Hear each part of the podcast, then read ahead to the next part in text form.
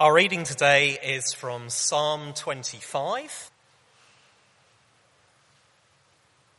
In you, Lord, my God, I put my trust. I trust in you. Do not let me be put to shame, nor let my enemies triumph over me. No one who hopes in you will ever be put to shame, but shame will come on those who are treacherous without cause. Show me your ways, Lord. Teach me your paths. Guide me in your truth and teach me, for you are God, my Saviour, and my hope is in you all day long. Remember, Lord, your great mercy and love, for they are from of old. Do not remember the sins of my youth and my rebellious ways. According to your love, remember me for you, Lord, are good. Good and upright is the Lord. Therefore, he instructs sinners in his ways. He guides the humble in what is right and teaches them his way. All the ways of the Lord are loving and faithful towards those who keep the demands of his covenant. For the sake of your name, Lord, forgive my iniquity though it is great. Who then are those who fear the Lord? He will instruct them in the ways they should choose. They will spend their days in prosperity, and their descendants will inherit the land. The Lord confides in those who fear him. He makes his covenant known to them. My eyes are ever on the Lord for only he will release my feet from the snare. Turn to me and be gracious to me, for I am lonely and afflicted. Relieve the troubles of my heart and free me from my anguish. Look on my affliction and my distress and take away all of my sins. See how numerous are my enemies and how fiercely they hate me. Guard my life and rescue me. Do not let me be put to shame, for I take refuge in you. May integrity and uprightness protect me, because my hope, Lord, is in you. Deliver Israel, O God, from all their troubles. This is God's word. If we've not met, my name's Phil. I'm one of the ministers on the staff here. Let's pray together as we look at this wonderful little psalm for a few minutes this morning. Our Father God, we thank you that you're a God who does not call us just to know things about you, but to know you, to have a relationship with you. We pray that you would stretch us this morning, that you would deepen and enrich our knowledge, our love of you and our spiritual maturity as we go through life with you as our God. Amen. How do you pray when life sucks? That's the, uh, the question I think this psalm really answers for us this morning. When fear or loneliness or guilt or confusion come to you, uh, whether it's the, the global of outside fear of uh, just a world that feels like it's in political meltdown, or whether it's the personal troubles that come to us. Now, the Psalms are full of uh, models of how to pray in distress and difficulty. In fact, there are more Psalms of lament, crying out to God, asking for His help, uh, complaining to Him at times, than of any other sort of Psalm, which ought to give us some indication of what we should expect from life on earth. There are more Psalms of lament than any other sort of Psalm.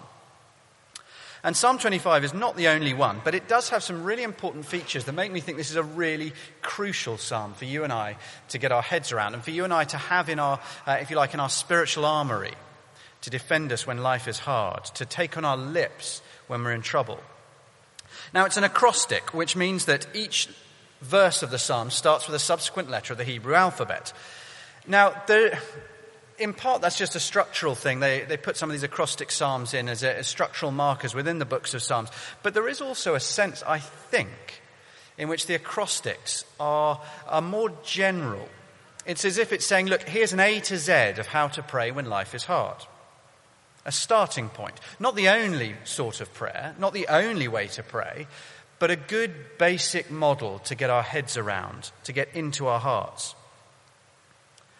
And the thing that strikes me most about this, this A to Z of prayer when life sucks is that the thing that's making him pray is verses 16 to 19. Turn to me and be gracious to me, for I am lonely and afflicted. Relieve the troubles of my heart and free me from my anguish. Look on my affliction and my distress and take away all my sins. This is what's driven him to his knees to pray. He is lonely, afflicted, brought low by troubles of the heart, in anguish, in distress, crushed by the guilt of sin, weighed down by depression and danger. And yet, there are 15 verses before he gets there. That is really striking. When my life feels like that, that's the first thing I say if I bother praying. And yet, there are things he asks for, things he praises God for before he gets there that make all the difference in the world to how he prays. And let's get into the detail and we'll see what I mean. You've got an outline on your service sheet just to, to show you uh, how to navigate some sort of handholds for the psalm, if you like. And firstly, he prays, Guard me, guide me, and be gracious to me. Guard me, guide me, and be gracious to me.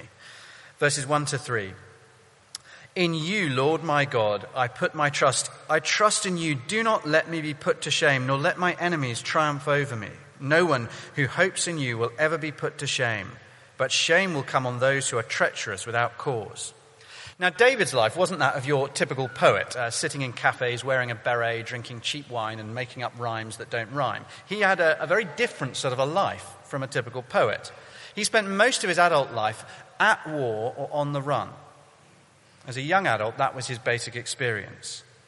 So he's not saying, you should trust in God, and I'm saying that from a position of comfort and security. He's saying, trust God, and I know what it is to live on the battlefield. I know what it is to be a fugitive on the run with people who want my blood. But, he says, through it all, I have found that the God of the Bible is a God in whom you can trust when life is at its worst. He is a God we can trust when the storms come, when things are dark and difficult. He is a God we can trust in a week when we've seen the tragedy in Nice and the total chaos in Turkey. The wonderful thing is he drives it further in verse 2 by saying, My God. Not just our God, but my God. And I wonder if you know God in that way. I wonder if you have that same confidence. Anybody who calls themselves a Christian, this is your right.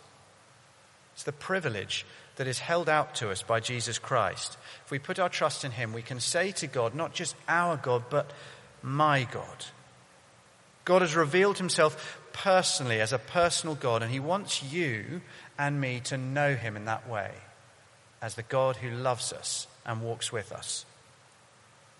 So he declares his trust in God in verse 1, he cries out to God in verse 2, and then he declares his trust again in verse 3. No one who hopes in you will ever be put to shame. Shame will come on those who are treacherous without cause. Whether or not the Almighty God uh, rescues us from our, the enemies we face right now, or whether He allows us to face enemies, ultimately we know that we will be eternally vindicated, that God will judge and destroy all wickedness, and God will bring His people into billions of years of safety and joy in His paradise kingdom. So, verse 1 to 3, guard me. Then, verses 4 to 5, in many ways, the dominant theme of the psalm, guide me, guide me. Show me your ways, Lord. Teach me your paths. Guide me in your truth and teach me. For you are God, my Savior, and my hope is in you all day long. Now, we may not know what it is to have our life threatened by physical enemies hunting us down, but all of us certainly share in David's desperate need for guidance. Life is just confusing. And the truth is, we often make a mess of things. Our society loves the Frank Sinatra types who do it my way, but David says, I long to do it God's way. He wants to walk in God's path. He wants to learn God's truth and teaching. Now, we often get confused about this, and it's worth just seeing. When you look at verses 4 to 5 and then at uh, verses 8 to 9, which continue the theme, asking for God's guidance here is not a request that God send him a message about which job to take. It's not a request for God's uh, telling him what to do with the minutiae of life, with uh, how to make decisions. It's, it's a request that God would change his character. It's a request for holiness. It's a request for help to obey what God has clearly told us to do. He knows, verse 5, that God alone is his Savior and hope, and so he wants to go God's way. He wants to run his friendship according to God's ways. He wants to save, spend, and give his money according to God's ways. He wants to conduct his work, his friendships, his family life according to God's ways. In other words, the dominant concern for David, the thing that just drives him, is I want to live in a way that pleases you, God, so help me to obey you. But why do you bother praying that? It's clearly written in the Bible, so why pray for something when you can just read it? You know, David, stop praying for it and just get on and read your Bible. What are you what are you blathering on about? The thing is, David's not a fool. He knows that walking in God's ways requires more than just that the knowledge of the Bible, the knowledge that God has given us, is, gets up here into my head. He knows as well as uh, head understanding, he needs heart conviction. He needs the desire to do what God has said, not just the knowledge of what God has said. And he needs an understanding as well of look, the world is complicated. God's word is clear, but the world is complicated. So, how do I live out what God has clearly said in a world that is just baffling at times? So, when he prays, guide me, he's asking God to help him to put into practice what God has said in his word. And he's asking God to help him so that his heart desires to do what God has said. He's asking for help to understand that not only is God's word true and clear, but it is good and rich and right. But of course, uh, David doesn't always do what God says. So the same man who prays so passionately, God guide me, then turns to pray, God save me, because he knows that just as much as he passionately desires for God's guidance, there are other times when he passionately desires to ignore God and go by the desires of his own heart. And so, in the words of this psalm, he asks God to be gracious by forgetting and remembering. Verses 6 to 7. Be gracious by forgetting and remembering.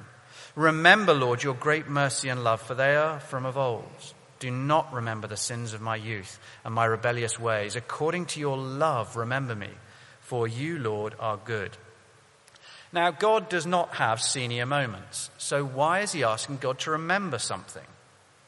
Well, basically, it's a way of saying, God, there are two undeniable realities out there. I am sinful, you are loving. Please, when you're deciding whether to accept me, don't look at my sin. Act in the light of your love, your mercy, your compassion. He's using remember in the way a teenager does when they say, Look, remember you promised me if I didn't get a tattoo and pass my exams, you'd give me driving lessons. Remember, it's, it's saying, it's not that I think you've forgotten, I just want to make sure you do what you said you'd do. It's a plea to God. Act on the basis of what you've said you will do. Now, why does he go for the sins of my youth here? It's an odd thing to mention. Uh, what, are, the, are the sins of his youth less serious than the sins of his old age? I don't think anything in the Bible tells us that the sins you commit when you're young are worse than the sins you commit when you're old. I suspect it's simply that the sins of his youth are more red blooded, they're a bit less subtle. So often, the sins of old age are heart attitude sins that can lie hidden, secret, just as festering and ugly, but much more subtle and less publicly obvious. So it's not that the sins of his youth are more serious, they're just a whole lot more obvious, and so they probably weigh more heavily on his conscience. And so he prays, Do not remember the sins of my youth. Now, at this stage in the history of, of, God dealing with, relating to sinful people like us, there is no obvious answer as to precisely how God can forgive sin. It has something to do with sacrifices at this stage. But what we do see here is why. Not so much how, but why God would do it. And it is because of who He is. According to your love, remember me, for you, Lord, are good. In other words, He says, Forgive me because of who you are. He is a God of mercy and love. Now, what that means is no one has to champion your cause before God. If we want God to forgive us, we don't need to find somebody else to convince God who is unwilling. Look, can you convince God to forgive me? Because he's just really unwilling to forgive. No, the motivation to forgive you and me comes from within God's own heart. And that is wonderful. Guard me, guide me, be gracious to me because of who you are. Then, secondly, in verses 8 to 15, in the central section, he prays, well, he doesn't so much pray, does he? He praises God. He reminds himself what God is like, and he declares God is faithful, so those who fear him are blessed. His confidence to pray to God is grounded in what he prays about God in these verses. Uh, firstly, verses 8 to 10. Good and upright is the Lord, therefore he instructs sinners in his ways. He guides the humble in what is right and teaches them his way. All the ways of the Lord are loving and faithful towards those who keep the demands of his covenant. He can ask God for help and guidance because God is the sort of God who loves to give help and guidance. And because God is good, he guides. Now, that is a lesson I think, well, for myself, it's one of the, the lessons it took longest to learn as a Christian. That God is good to give me his laws, his rules. Our default position is God, leave me alone, you'll only spoil my fun. We tend not to say it quite so bluntly, but that's how we think. God, leave me alone, you'll only spoil my fun. But that is because we have failed to realize that God's guidance, well, it's like a lot of things, but one thing it's not is spoiling our fun. It's like a, you're in a minefield and you've been given a map that shows where the mines are. Now, you can live with freedom or obedience. But who has the richer life? The one who lives in freedom and goes, or the one who lives in obedience and follows the map? Or his, uh, his word, his guidance is like a recipe that if you follow it carefully, produces a delicious meal. Or it's a, an instruction manual. Imagine um, uh, you leave London, you sell your tiny one bed flat. Don't, this is just an illustration, don't plan on doing so. It's illegal in, in this church. The, uh, but you you have to leave London and go to uh, North Scotland. Um, and so you, you sell off your, your tiny one bedroom flat, which you've paid for a quarter of the mortgage on, and you get 55 acres in Scotland. And, uh, and as you're uh, wandering the grounds of your, of your place in Scotland, you find there's an old garage. And, and within the old garage, there's under a tarpaulin, you pull it off to find uh, the wreck of a Ferrari 250 GTO a couple of million pounds worth of car lying with uh, a bird's nesting in the engine and, and just. And beside it, in a, in a box, is the instruction manual for how to build a Ferrari 250 GTO. Now, you can do two things at this point. As a bloke, you can say instruction manuals, ha, and just have a tinker and work out how to build the car yourself. Or you can follow the instruction manual slavishly, carefully, obeying letter by letter what is written in it. Again, who has more freedom? Well, I guess the person who ignores the instruction manual. Who do you think enjoys driving the Ferrari more? The person who follows the instructions. God's guidance is not designed to stop us from having fun, but to enable us to live life to the full to rev the engine of life and to, to run fast and free, to live as we were meant to live without all the, the destructiveness and decay and pain that sin brings into our lives. And so, in a confusing world, it is a wonderful blessing to be able to pray to a God who, who guides, who tells us what to do. Now, structurally, our eyes are meant to be drawn to verse 11 in this psalm. Uh, you didn't have highlighters or uh, italics or bold, so the only way that you could um, highlight something in Hebrew was structurally. And so you'll see that uh, on the outside of this psalm, in verses 1 to 7 and 16 to 22, you've got prayers to God in distress. And then inside that, in verses 8 to 10 and 12 to 15, you have declarations, not prayers, but declarations about God. And then right in the middle, at the heart of the psalm, is verse 11. At the heart of the psalm is the question that really is at the heart of the Bible, the most question, important question of all of life. Why should God accept you?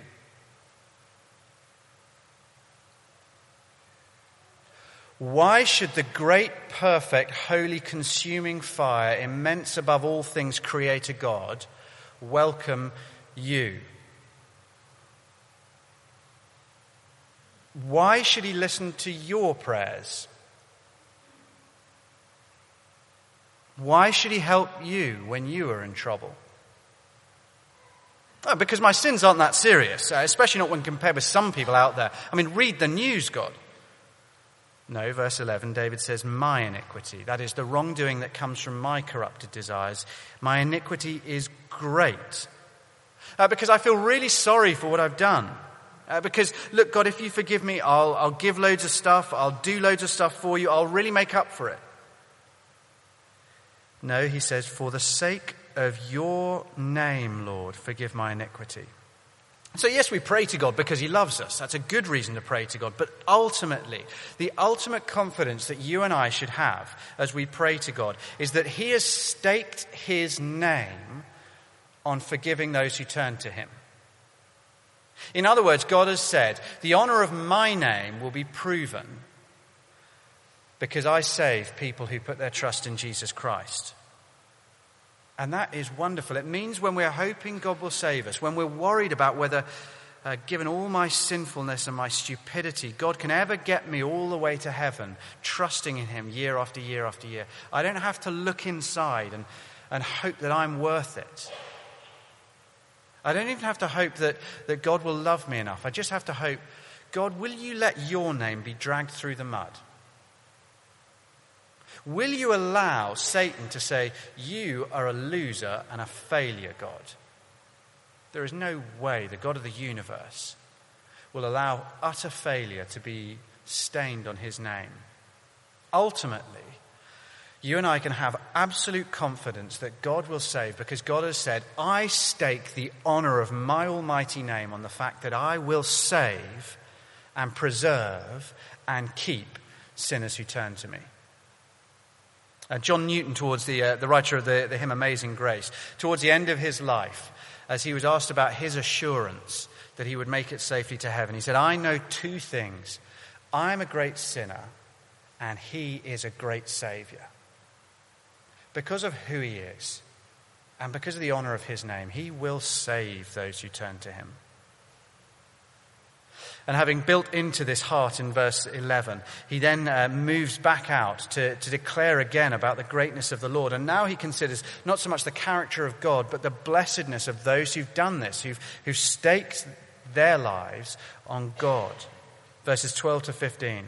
Who then are those who fear the Lord? He will instruct them in the ways they should choose. They will spend their days in prosperity, and their descendants will inherit the land. The Lord confides in those who fear him. He makes his covenant known to them. My eyes are ever on the Lord, for only he will release my feet from the snare.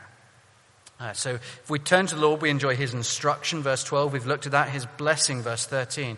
Knowing him as our God, verse 14, and his rescue from danger. Now, I guess those of us who have been following God for a number of years will be able to testify that God is often abundantly good to us here and now.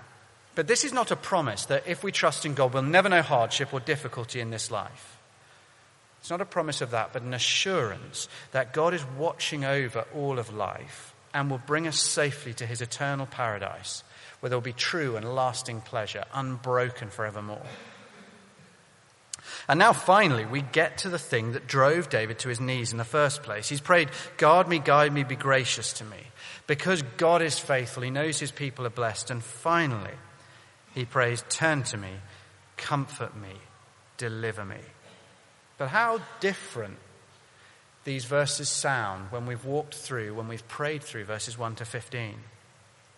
Turn to me and be gracious to me, for I am lonely and afflicted. Relieve the troubles of my heart and free me from my anguish. Look on my affliction and my distress and take away all my sins. See how numerous are my enemies and how fiercely they hate me. Guard my life and rescue me. Do not let me be put to shame, for I take refuge in you. May integrity and uprightness protect me, because my hope, Lord, is in you. I love those verses. Here is a God who does not just care about your eternal salvation, but even the troubles of your heart. Do you notice how confused things seem to be? Uh, I mean, what is the problem that David is facing here? I've been wrestling it with, with, it this week. Is it that he's assailed by enemies, or are his enemies another way of talking about his sin, which he also seems to talk about? It just it doesn't make much sense, to be honest. But I think, well, frankly, life doesn't quite a lot. And so often our problems aren't easily uh, split up. I, I, have a problem, it is just external issues in my life at the moment. There's stuff that's happening to me that makes life hard. Or, look, at the moment, it is just my own stupid folly and sin. That's the problem. So often it's life is messy and confused. You know, a broken relationship is painful. When someone breaks a relationship with us, is very painful, but it is so much worse when my sin, my bad temper or unfaithfulness has contributed to the breakup. Unemployment is a terrible thing to, to bear, but it is made far worse when sinfully I've tied my entire sense of self worth to my job. Losing a parent to cancer or heart attack is a brutal thing to hit you, but it is so much more bitter when Sinfully, I've been holding a grudge against my parents and refusing to forgive them for years. And so, David, in the confusion of life, prays for relief from his troubles and forgiveness for his sins. And these are wonderful, comforting verses for, for us to be able to pray. But the truly extraordinary thing in my mind is, is that when you pray to the God of the Bible, you don't just pray to a God who cares about your loneliness and who cares about the troubles of your hearts. Will you pray to a God who knows what it is to have loneliness and troubles of heart? Because we pray to the God who became the man Jesus.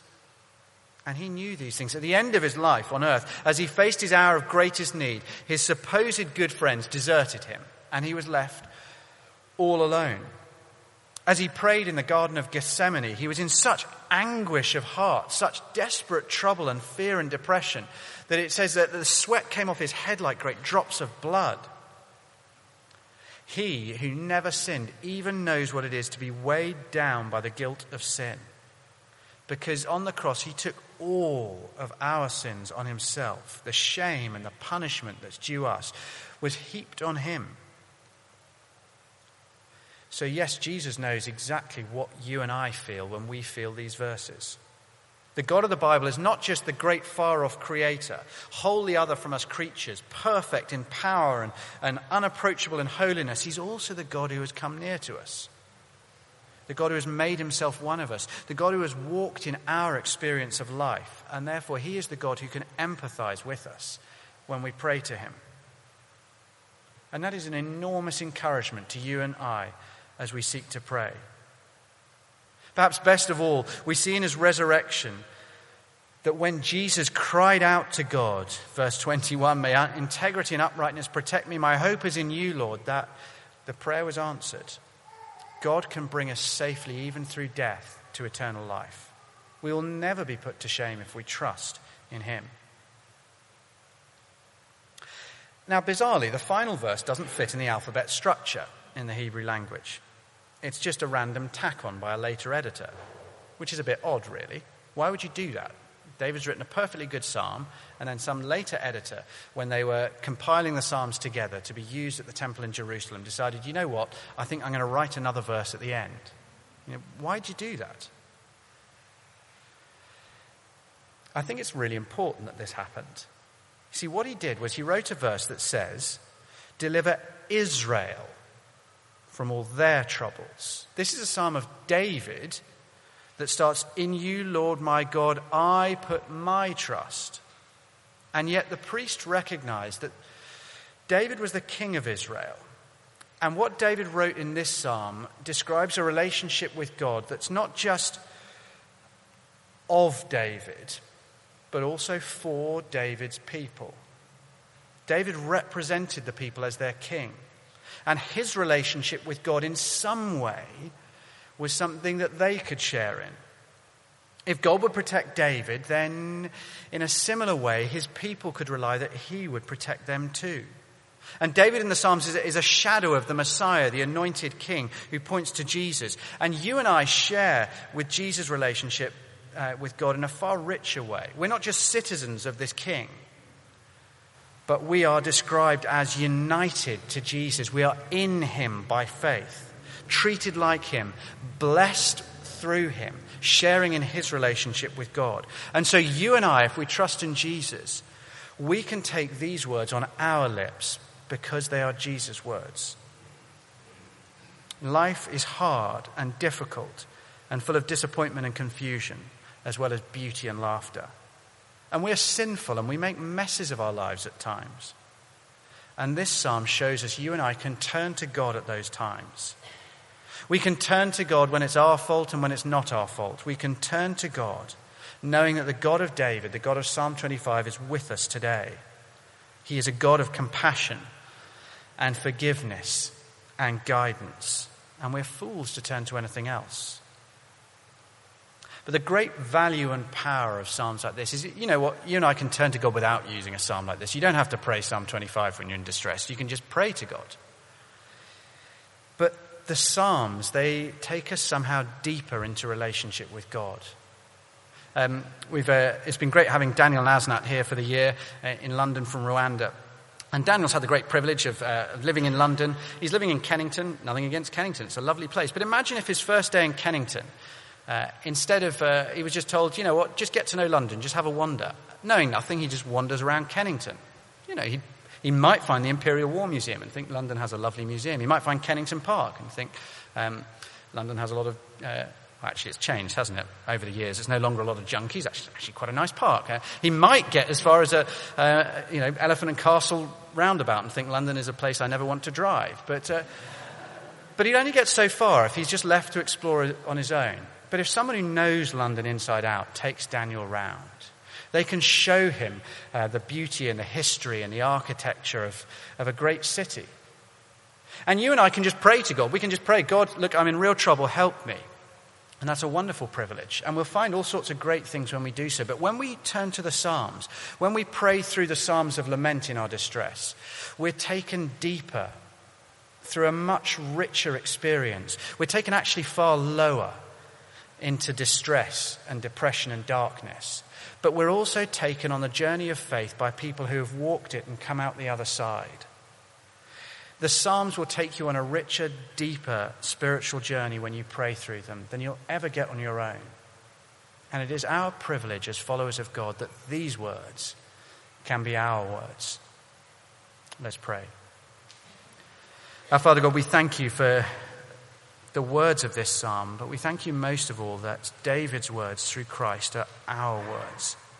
And we pray as we face difficulty and confusion and distress that we would know the comfort and the joy of being able to share in this relationship with you. Help us, therefore, not to be driven away from you by difficulty, but to you. Amen.